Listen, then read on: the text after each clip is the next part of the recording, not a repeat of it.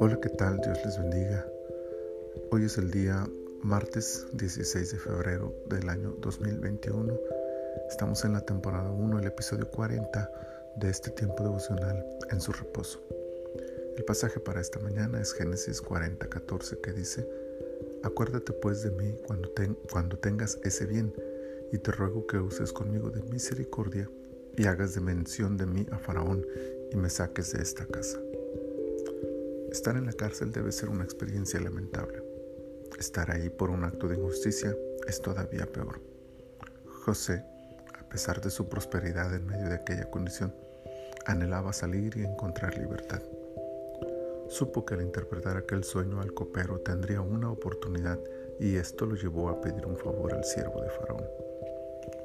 Este favor se basaba en el agradecimiento que aquel copero tuviera ante el buen presagio que José hizo de su sueño. Agradecimiento era la clave.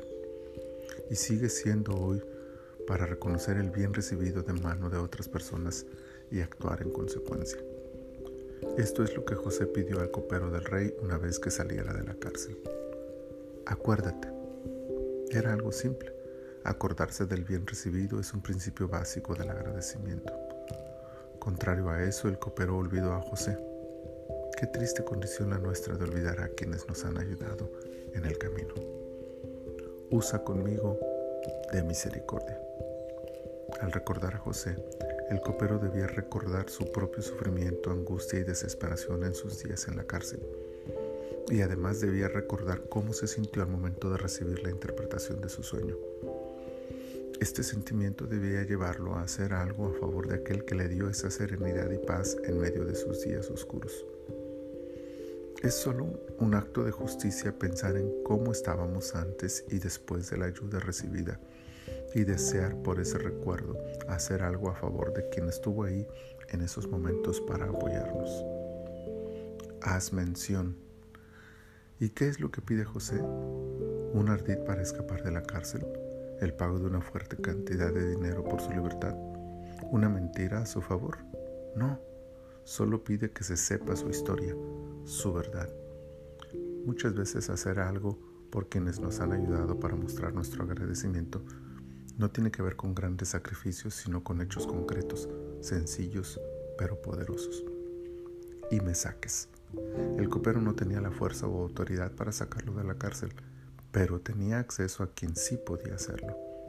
Su acción de llevarla a cabo Sería simple pero obraría a favor de la libertad de José y sería prácticamente el motivo de su muy posible liberación.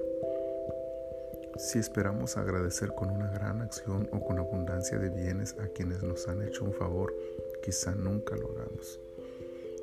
Pero si las pequeñas acciones le demuestran nuestra gratitud, estas a, a, su vez tendrán un poder libertador en el corazón de aquellos que una vez nos tendieron la mano para saber que ha valido la pena su esfuerzo.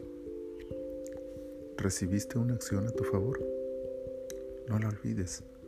Busca la forma de ayudar a quien te dio la mano y hazlo incluso a través de actos pequeños. Quizás sin saberlo, les, les ayudarás tú ahora a liberarse de sus propias cadenas. Señor, Muchas gracias por esta reflexión de tu palabra. En este día queremos que nos ayudes a traer a nuestra memoria aquellos que nos han hecho un bien, Señor, y que quizá hemos olvidado.